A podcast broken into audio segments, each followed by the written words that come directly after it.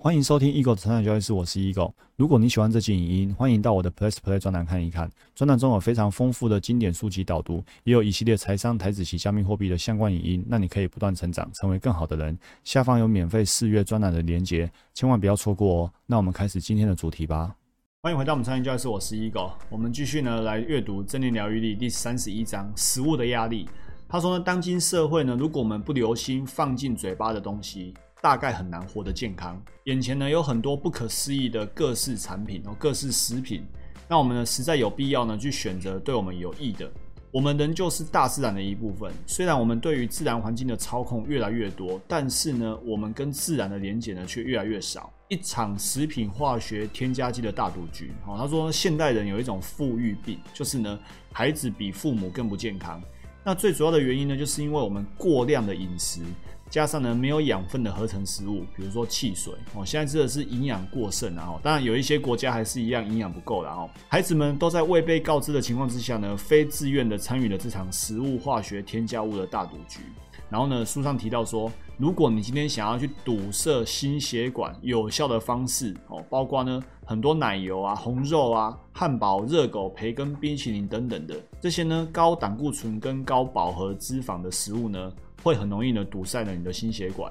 那包括罹癌，你高盐、高腌制的、高烟熏的食物也很容易导致癌症的一个产生。卡巴金博士说，不是说这些东西都不能吃，而是你要去注意适合自己的摄取量。然后专家也说你要吃真的食物，以植物为主，但是也不要吃太多。所以书上其实提到蛮多营养学的东西，那我就没有把它揭露进来，毕竟这不是我们这个专栏的主题。他说如果我们留心自己对食物的选择，并适度的修正生活，那么在细胞分子的层级就会产生正向循环。因为我们每个人都是细胞组成的嘛，所以其实你要在细胞这个层级就给它足够好的一个防护力啊，足够好的营养。比如说降低 30% 的脂肪摄取量跟规律的运动，比如说你要去摄取那些低脂的、高纤的素食为主，蔬果啊、全谷物啊、豆科植物啊、豆制品等等的，来降低胆固醇，降低罹癌的几率，改进了心脏的功能。卡巴尼博士说，我们要将正念带入饮食的面向，我们要从不良的饮食行为模式中解放。话说回来啊，要去改变这个饮食的习惯啊，就跟要人减肥一样啊，不容易。如果你真心要调节饮食来促进健康或者是减缓病程，你必须承诺自己高度自律，并确实了解这么做的重要性。来，这一段话就跟我们做股票息息相关了。如果你把这个调节饮食改成提升股票绩效，如果你真心想要去提升股票的绩效，那你必须承诺自己，你必须高度自律，必须确实了解这么做对你来说什么重要，不该是出于恐惧或妄想，或是满脑子只希望可以赚很多钱，赚很多钱，满脑子只希望改变体型或体重。你看，所以这段话跟我们做交易绩效是一模一样的道理。我们通常很少去系统化又不带评价的检视这类行为习惯。书上写的书上写什么系统化？所以我刚刚在5月24号的盘后专栏我才提到，我们要把股票做好啊，必须用交易系统做股票，用系统化来做股票，而不是用自己的想法、自己的观点做股票。所以不带评价，不就是不要去有任何的观点吗？所以很多人就是做不到系统化，然后又一大堆评价。那你带着这类的习惯，你去饮食也好，你去面对工作上的压力也好，你去做交易也好，其实都没办法把它做好。为什么？因为你很少系统化，然后你有很多的观点，很多的评价。所以博士告诉我们什么？系统化并且不带评价，去检视这类行为习惯。想要发展的更健康协调，想要一致性的生活方式，好好的检视自己跟饮食的关系是必要的。所以他说新的系统化训练是必要的。当静观练习越来越稳固，越来越能将正念融入所有日常活动，包括交易、食物层面的购买惯性啊、烹饪的惯性啊、饮食的惯性啊，你就会有更多的觉察，改变于事发生。你交易有哪些惯性，尤其是负面的惯性？当你现在交易绩效还无法稳定的赚多赔少，当你还是稳定的在赔钱的时候，你一定是有不好的惯性在。你的交易可能是用观点，你每次呢停损都砍不下去，或者你不符合先有停损点才有进场点的一个风控思维，那么你必须要养成新的系统化训练。好，当你静观练习，当你正念做的越多，其实呢你越来越能去自我觉察，你越来越能够呢将正念融入到你的所有的日常的交易行为，这时候呢改变就会发生。卡巴金博士说，注意你正在食用的东西以及它如何影响你。也许呢，改变的最佳起点呢，就是不试着做任何改变。就是你今天想要去改变这样的习惯，不管是吃东西的习惯，或者是做交易的习惯，其实呢，那个改变的一开始啊，其实你不要急着做任何改变。那怎么做？卡巴金博士说，只要单纯仔细的去注意你正在吃的东西以及它如何影响你。一样的道理啊，你只要单纯的去觉察你正在做的种种的交易行为，你会发现说，对啊，我怎么这个时候还买啊？明明这里该停损，怎么我这里没有停损？发现自己该停损没停损，其实就是改变的起点。当你正在吃它的时候，味道如何？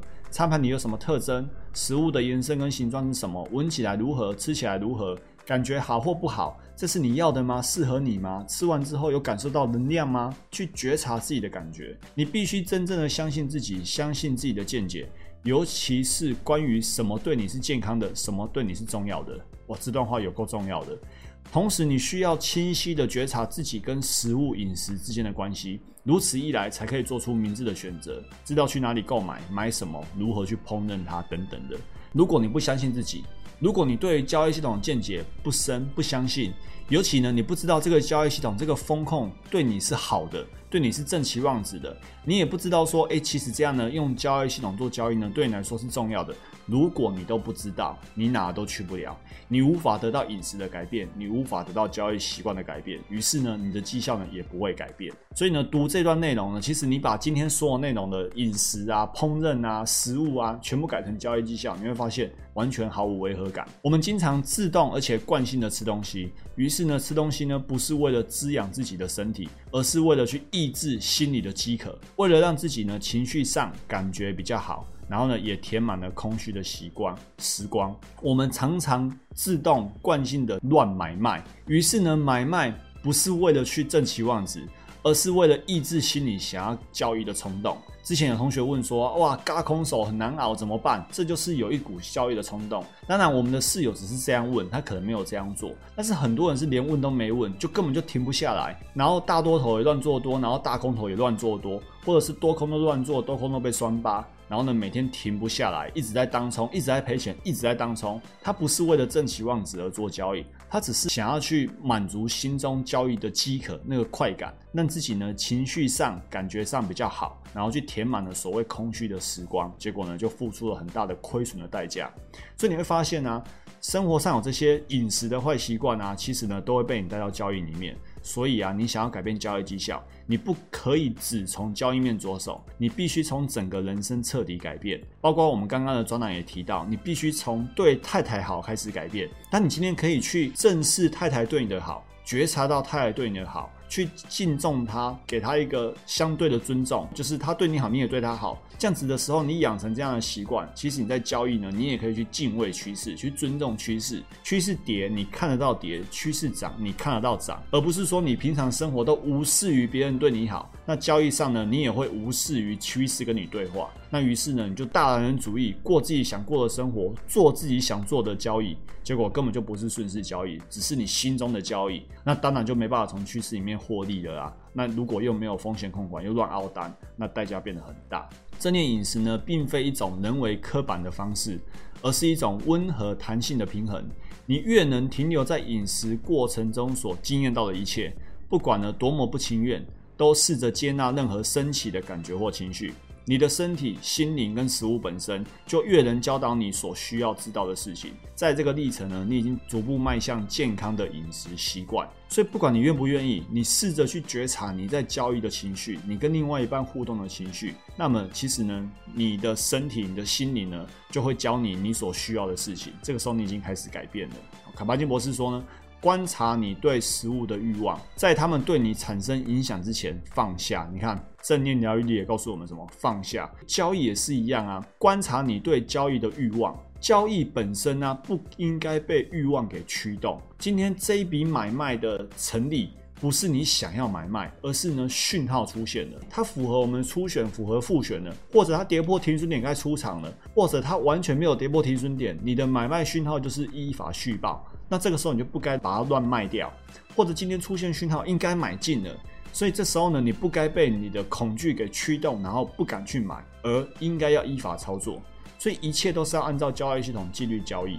就像我们之前在动机迷失分享的，你要去制定目标，然后忘记目标，专注于过程而不是结果。那关于呢，卡巴尼博士提到，去观察你对食物的欲望，在他们对你产生影响之前的放下。在觉醒的你读到这一段，对不对？放下。当你内在的东西被击中的时候，立刻放下，因为呢，晚了会更难。 如果想要从你存在的核心彻底获得自由，就必须立刻放下，因为晚了不会比较容易。最后，把你往下抓的东西，可能变成提升你的强大力量。只要呢你愿意选择上升，哦，事情越大，放下的回报就会越大。哦，所以呢，如果你现在交易技巧是不好的，一定是有什么东西你放不下，包括呢要停损这件事情呢你放不下。 当你愿意放下，然后呢去执行那个停损，而不是呢紧抓不放，执着于自己的一个固执的想法，或者是大男人主义啊，以自我为中心。当你愿意放下，其实呢得到回报呢就会越大。